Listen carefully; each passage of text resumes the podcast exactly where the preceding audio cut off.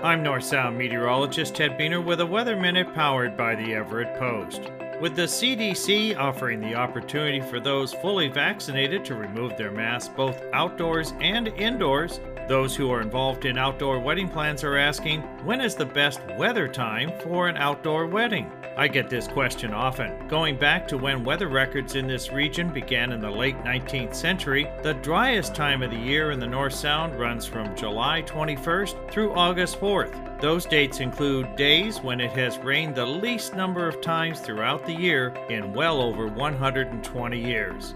With outdoor gatherings now possible again, outdoor weddings are quickly being arranged. The mid-July to early August timeframe is historically the driest time of the year and the best chance for a wonderful day to ring those wedding bells. Best wishes for a wonderful ceremony. This has been a Weather Minute. I'm North Sound meteorologist Ted Beener.